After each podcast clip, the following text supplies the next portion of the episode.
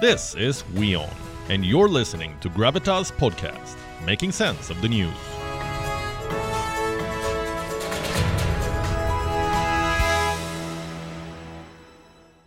Democracy is synonymous with freedom the freedom to elect lawmakers, the freedom to choose, the freedom to speak, the freedom to express. But how true are these correlations today? Not much, it seems, and case in point being the Twitter files. They say the US censored critical news. In other words, the world's oldest democracy withheld information from its own people. Critical information, if I may add. Information related to life and death. Why would a country do that?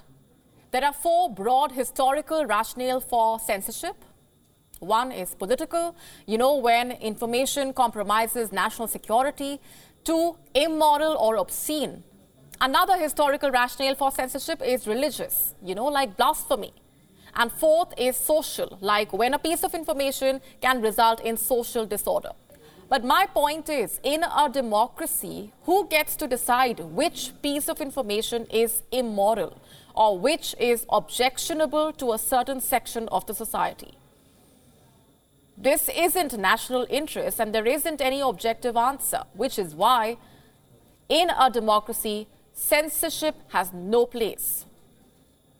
But the world's oldest democracy has been caught hiding and editing information that is of public interest, like pandemic related information from credible experts, Harvard professors.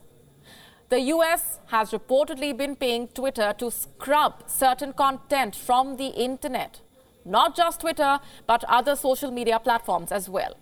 And why is that?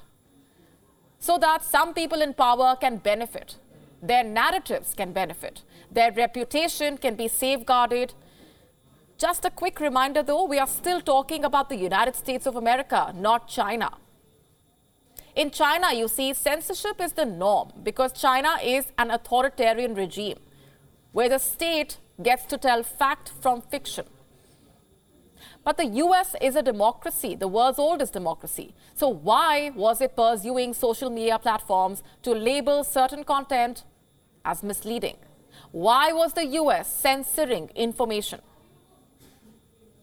In a democracy, every citizen has a basic right. It's called the right to information. If I'm following a doctor on, on a social media platform, it's because I'm interested in his or her posts. I want to listen to what he or she has to say. But the US is interfering with this. It is deleting information on my social media feed, your social media feed, information that you and I signed up for. Who has given the US this right?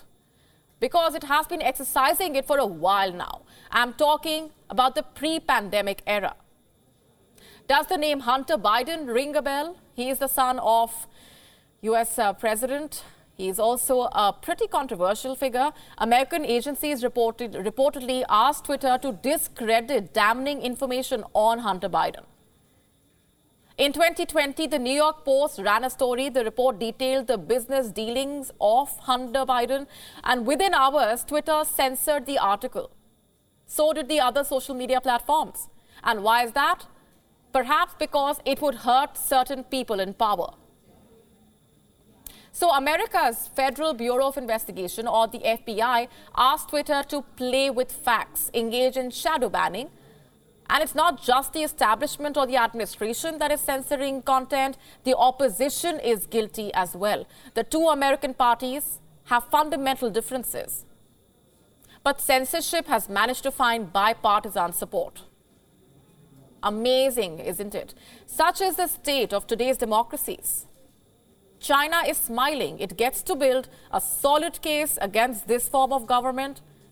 Tell the world how the world's oldest democracy failed to deliver on something as basic as transparency, how it failed the litmus test.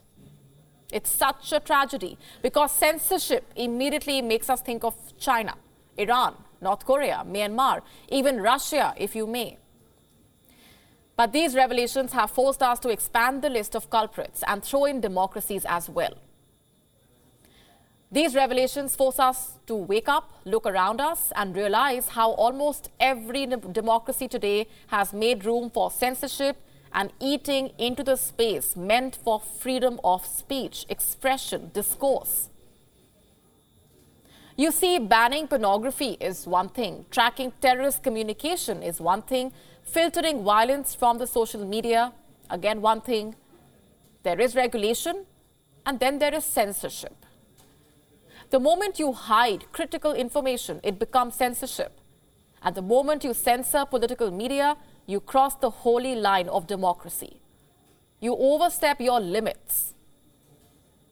Have a look at Europe. Political media is restricted in 12 countries. Belarus and Turkey engage in heavy censorship. Turkey is supposed to be a democracy, isn't it? So are Brazil and Paraguay. But at least eight countries in South America censor political media. Paraguay is forcing self censorship. And why just Paraguay? Most democracies today are guilty of enforcing self censorship, where every speaker, writer, publisher, comedian is filtering herself in order to not land in trouble. And that happens because democracies today are weaponizing licensing, weaponizing registration. They are denying access to certain URLs without justification. So, where does all of this leave modern day democracies? Without a face or the right to call themselves one.